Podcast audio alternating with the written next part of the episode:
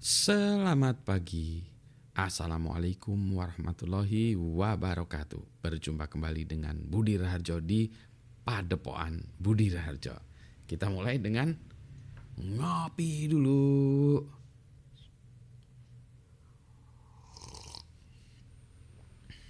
Wow, sedap. Ini sedap kopinya. Wah, saya lupa nih dari Hungry Bird tapi rasanya Ethiopia nih kopinya. Kita mau bahas soal uh, security aja ya, cyber security. Jadi ceritanya uh, kan bidang keahlian saya adalah uh, cyber security. Kemudian saya melihat apa ya uh, banyak hal yang uh, mm, harus dicoba dicerahkan gitu. Ada banyak uh, framework atau kalau framework itu bahasa Indonesia-nya apa ya? Kerangka kerangka kerja ya, uh, kerangka kerja ya, kerangka kerja framework yang yang ada saat ini. Nah, macam-macamnya itu framework-framework yang ada saat ini itu biasanya uh, sangat spesifik terhadap satu hal saja. Nah, jadi ini uh, saya mau cerita karangan Budi Raharjo ya. Sebentar, saya indikan dulu ya. Nah, nah jadi uh, saya memetakannya ini karena ingin melihat complete uh, overview of cyber security. Kita mulai dulu dari sebuah sistem ya. Jadi sistem uh, ini kita bagi dua. Ini sistem yang dalam uh, kotak putus-putus ya. Dash ini adalah sistem internal kita ya di dalam satu organisasi, satu perusahaan. Uh, ini yang ini internal ya. Di eksternal ini dunia luar ya. Eksternal ini dunia luar uh, luar dari perusahaan. Nah, biasanya kita punya satu sistem ya. Sistem ini yang yang merah ini, ah, ini harusnya saya tulis ya, sistem gitu ya. Sistem ini memiliki uh, kelemahan vulnerabilities. Nah, jadi sistem ini mempunyai kelemahan-kelemahan. Nah, tapi sebelum itu kita lihat dulu sistem kita ini ada banyak ya. Jadi kelemahan-kelemahan, tapi sistem kita ada banyak. Sistem ini kalau kita sebut aja ya softwarenya, aplikasinya, infrastrukturnya, eh, servernya, segala macam. Nah ini ada banyak ya di sini. Katakanlah kalau ada satu perusahaan dia mungkin boleh jadi si si eh, apa sistemnya dia ada punya katakanlah 25 aplikasi itu. Saya bahkan pernah ke sebuah organisasi yang punya aplikasi lebih dari 100. Dan rasanya tidak sedikit banyak organisasi yang punya uh, sistem lebih ya, uh, sistem atau aplikasi lebih dari 100. Nah, tentu saja sistem yang 100 biji ini atau kurang ya kalau ini uh, memiliki vulnerabilities. Tetapi kita tidak dapat melindungi semuanya. Semua sistem itu. Kenapa? Ya karena uh, ini ya sistem kita ada banyak 100 tadi ya. 100 tadi kalau kita uh, mem, apa ya, memerintahkan mengassign atau menyimpan men, menaruh ya satu orang untuk satu sistem berarti 100 orang dong orang ini ya orang security-nya. Nggak mungkin ya. Pasti orang-orang SDM uh, eh, akan marah-marah. Ini kenapa ada 100 orang ngurusin security? Kan setiap server satu mesin satu. Wah nggak bisa gitu pak gitu ya. Eh, berarti kita cuma punya katakanlah orang security-nya cuma punya 5 aplikasinya yang harus kita urus 100 katakanlah. Berarti satu orang urus 20 gitu ya ah nggak mungkin. Nah jadi itu realitinya seperti itu ya. Kita punya banyak sistem tetapi sistemnya itu harus kita awasin. Kayak kalau kita jaga perparkiran ya parkiran ya. Uh, ini saya sering mengasumsikan uh, orang security itu seperti tukang parkir, tugasnya menjaga uh, kendaraan milik orang lain, bukan milik kita sendiri ya, milik orang lain. Tukang parkirnya cuma tiga, yang kendaraan yang diparkirnya 75 gitu kan ya. Ya berarti harus ada prioritas mana yang kita uh, awasi lebih lanjut ya. Nah, ini sama juga ya. Jadi kalau kita lihat dari sistem kita, maka kita melakukan yang pertama adalah risk assessment. Jadi risk assessment kita lakukan untuk menilai sistem kita dari 100 sistem kita tadi mana yang sangat uh, kritikal bagi perusahaan. Maksudnya kritikal itu yang sangat penting lah ya. Kalau itu sistemnya hancur, perusahaan kita bubar jalan, tutup, bangkrut, atau kerugian besar gitu ya. Nah, itu berarti kita uh, melakukan risk assessment itu untuk menilai risiko dari berbagai aplikasi atau sistem di tempat kita. Ya, yang mana yang paling berisiko dan itu risiko bisa dikaitkan dengan dua hal. Satu risiko tentang teknikalnya dan juga risiko bisnisnya. Nah, nanti dikawinkan keduanya sehingga kita bisa memahami mana-mana sistem yang memiliki prioritas lebih tinggi dari yang lainnya. Ya, jadi itu. Jadi itu kita lihat ya uh, risk assessment. Nah dari situ misalnya katakanlah dari 100 tadi cuma 7 yang sangat penting. Berarti kita akan mengamankan 7 itu yang paling utama harus harus harus harus wajib wajib wajib wajib. Nah yang lainnya harus juga sih. Ya. kalau yang nggak penting-penting sekali, nah mungkin itu kalau ada waktu aja. Ada waktu dan ada resourcesnya, ada sumber daya yang tersedianya. Jadi kita lihat di situ maka untuk sistem yang risikonya tinggi dan medium tadi mungkin ya kita cari kelemahannya.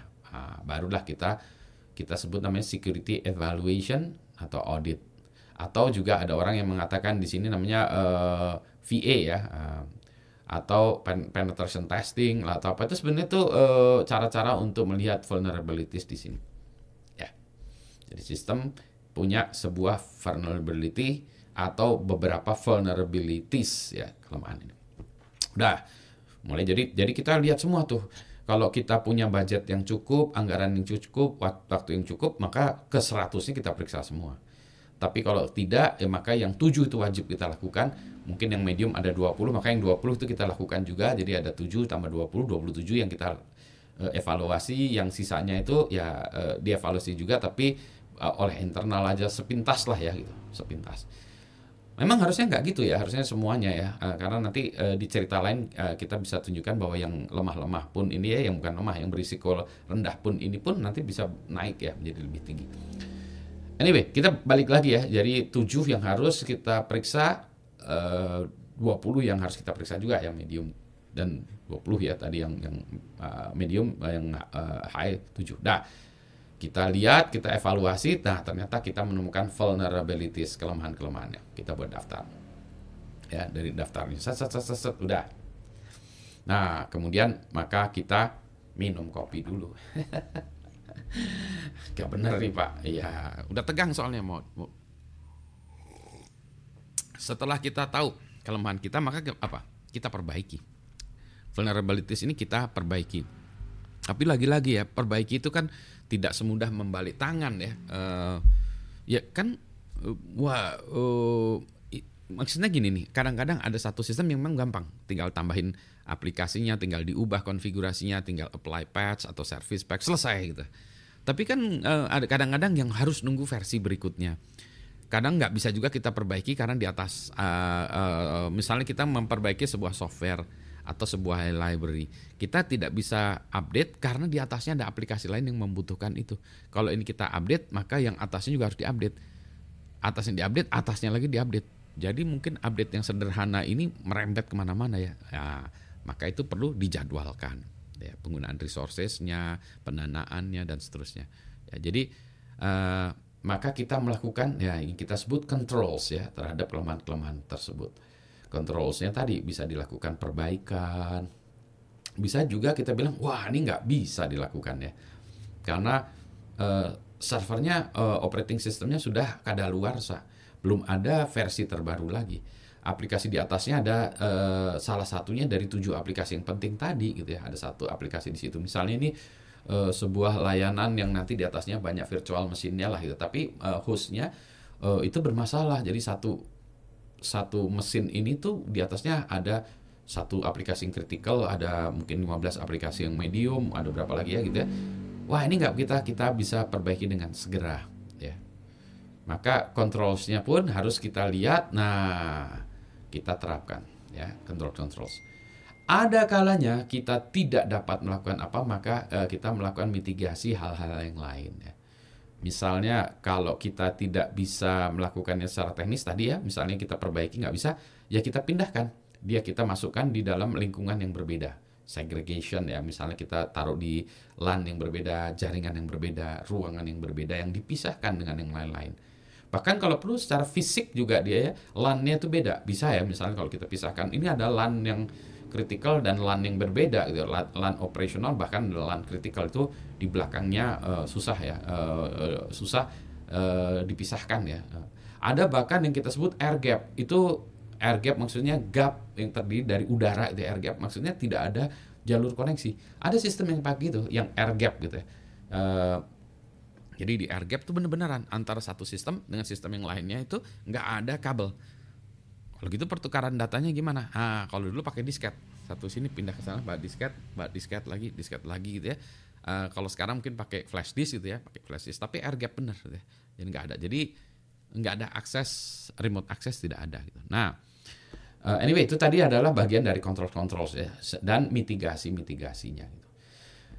Bahkan kalau ada ada apa pun yang tidak bisa tidak bisa lagi, maka kita melakukannya dengan katakanlah dengan SOP, dengan tanda tangan, dengan hukum segala macam ya, yang teknis bisa kita lakukan. Ya. Pada prinsipnya tadi ya, kalau yang tidak bisa diperbaiki di dalam, maka kita uh, melakukan kendali-kendali ini uh, perlindungan, maka kita sebutnya di sini namanya perimeter protection.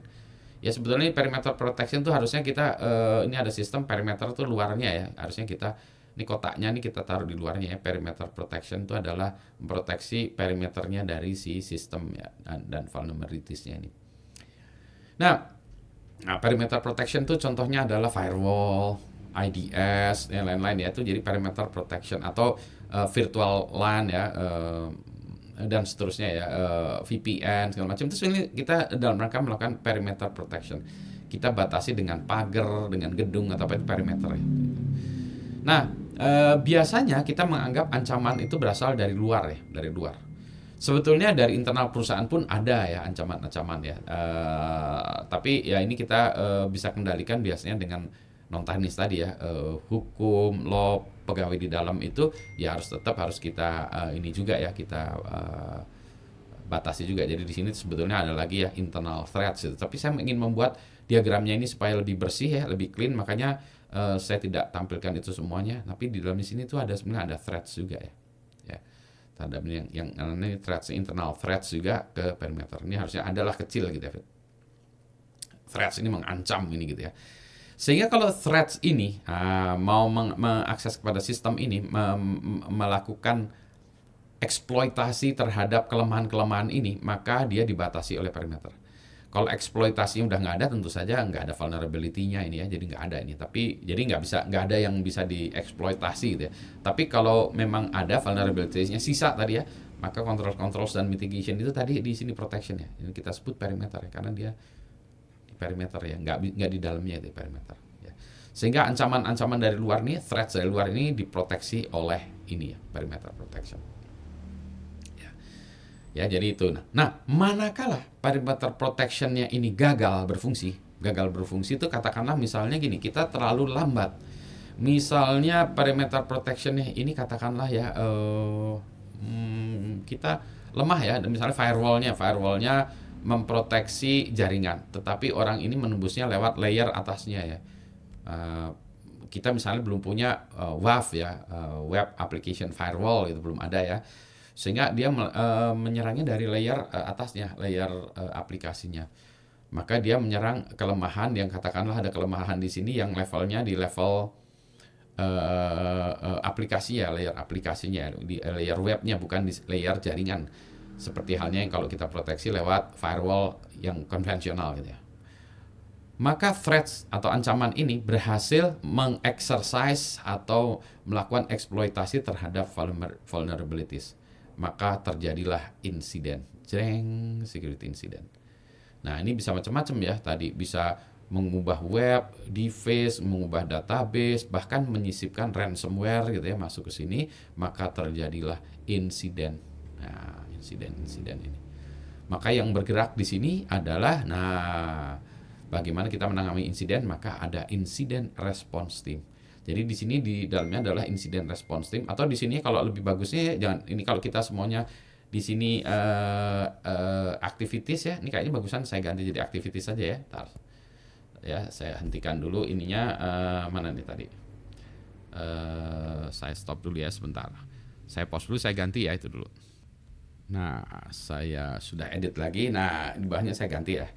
Jadi ini sebenarnya namanya incident handling atau incident management bisa juga ya incident handling, incident management yang dilakukan oleh incident response team.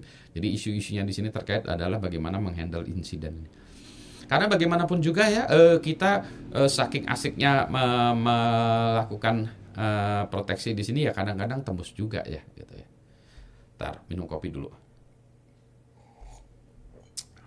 Uh, kenapa bisa tembus juga? Itu sama dengan kalau kita ya eh, dalam kehidupan sehari-hari kan kita sudah menjaga kesehatan, makan udah bagus, tidur udah bagus, olahraga cukup ya, uh, mungkin tambah suplemen vitamin segala macam kena sakit juga. Kok bisa kena sakit juga? Ya mungkin ada kelemahan-kelemahan ya vulnerabilities dalam badan kita yang mana perlindungannya kurang ya. Misalnya kita kita pikir ya kita sudah eh, baik-baik uh, pada satu saat ternyata kita pergi ke daerah yang berkuman banyak kumannya yang kumannya itu tidak terli, uh, belum terlindungi oleh kita gitu ya. Ya kita sakit juga ya gitu. jadi itulah sebabnya nah kadang-kadang ini tetap tembus juga ya ini uh, perimeter protection. Maka kita harus update juga perimeter protection ya kontrolnya harus kita update atau mitigasinya kita update gitu ya. Udah ya. Jadi kita sudah bahas di sini sudah sini sudah sini sudah. Nah, itu yang di dalam ya. Jadi itu uh, siklusnya seperti itu. Nanti di sini dari security incident sini ada lesson learn-nya juga yang mana ini nanti juga akan uh, melakukan pembaharuan terhadap uh, kendali dan mitigasinya di sini. Ya, ini di luar. Nah, mari kita lihat yang di luarnya ya. Di luar ini kan tadi ada ancaman-ancaman ya, threats ini ancaman-ancaman yang keluar yang dari luar yang menyerang ke dalam. Nah, bagaimana kita bisa melihat uh, lebih komprehensif aja? Kalau ini kan menjaga diri sendiri ya tapi kan kita juga sama seperti diri kita sendiri kita lihat lingkungannya oh di daerah sana itu lagi uh, ada wabah demam berdarah. Wah berarti kita harus hati-hati terhadap nyamuk gitu ya. Berarti kita harus proteksi uh, pakai apa uh, apa namanya uh, mosquito repellent ya uh, supaya kita nggak diserang nyamuk digigit nyamuk gitu. Atau kalau kita lihat oh daerah sana uh, ada satu daerah yang uh, banyak orang lagi sakit COVID. Oh berarti kita harus kan kita terpaksa ke sana. Berarti kita pakai masker gitu, gitu ya. Nah, untuk mengetahui apa-apa yang di luar sana, maka kita bicara tentang threats yang di luar ini. Bagaimana kita tahunya? Maka ini uh, adalah uh, kegiatan itu namanya cyber threat intelligence. Jadi kita memahami apa-apa yang di luar. Misalnya, oh sekarang lagi ada yang populer uh, serangan terhadap sistem database uh, uh, vendor tertentu yang ini baru aja keluar uh, kelem, uh, apa uh, baru baru saja diketahui ada kelemahan dan keluar exploitnya gitu. Wah ini di cyber threat intelligence diomongin itu. Nah kalau kita tahu bahwa oh kita juga punya sistem yang itu, maka kita parameternya ini bisa kita update dengan perlindungan yang dibicarakan di sini gitu. Ya. Atau di sini orang-orang bicarakan perusahaan kita. Wah ini perusahaan kita lagi dibicarakan di luar nih. Orang-orang lagi rame bicara di luar sini tentang oh, gimana mendapatkan account di uh, toko e-commerce kita gitu ya atau bagaimana ini cara mendapatkan akses supaya kita pakai uh, internet gratisan atau pakai uh, handphone gratisan misalnya kita ini perusahaan telco gitu ya inilah kalau kita setting APN-nya gini gini gini maka kita bisa mengakses in, uh, apa uh, internet atau uh, WhatsAppan secara gratisan nah di sini tuh diomongin ya. kita bicara tentang cyber threat intelligence Nah, sekarang yang belum ada itu uh, adalah sistem yang menggabungkan ini dan ini. Ya. Jadi ini baru satu arah, belum ada feedbacknya lagi ya. Berarti nanti harus ada feedbacknya lagi. Uh, dengan kata lain kenapa? Karena kita juga threats ini sangat banyak ya. Kita akan mencari threats yang relevan dengan sistem kita. Kalau misalnya uh, dia ada kebocoran atau uh, kelemahan dari vendor ter, vendor database tertentu gitu, yang kebetulan kita tidak pakai, ya. maka kita tidak perlu khawatir terhadap itu karena itu urusannya orang lain ya, bukan urusan kita. Kita banyak urusan yang harus kita benahi di sini juga masalahnya gitu ya. Sehingga ya itu bisa kita lupakan atau kita ignore ya. ya gitu. Nah, framework yang inilah yang uh, di dalamnya ini nanti ada banyak technicalities yang uh, sendiri-sendiri. Risk assessment, uh, ada apa ya metodologinya, dokumentasinya segala macam ya. Itu ada metodologi untuk melakukan assessment, uh, eval, uh, melakukan Uh, penetration testing segala macam itu ada metodologinya sendiri-sendiri dalam sini. Kemudian, nah nanti kalau sudah melakukan itu, bagaimana kita melindunginya? Di sini juga ada cara-cara teknis-teknis me, apa, mengaktifkan uh, perlindungan-perlindungan, firewall, IDS uh, dan seterusnya. Ya di situ ada.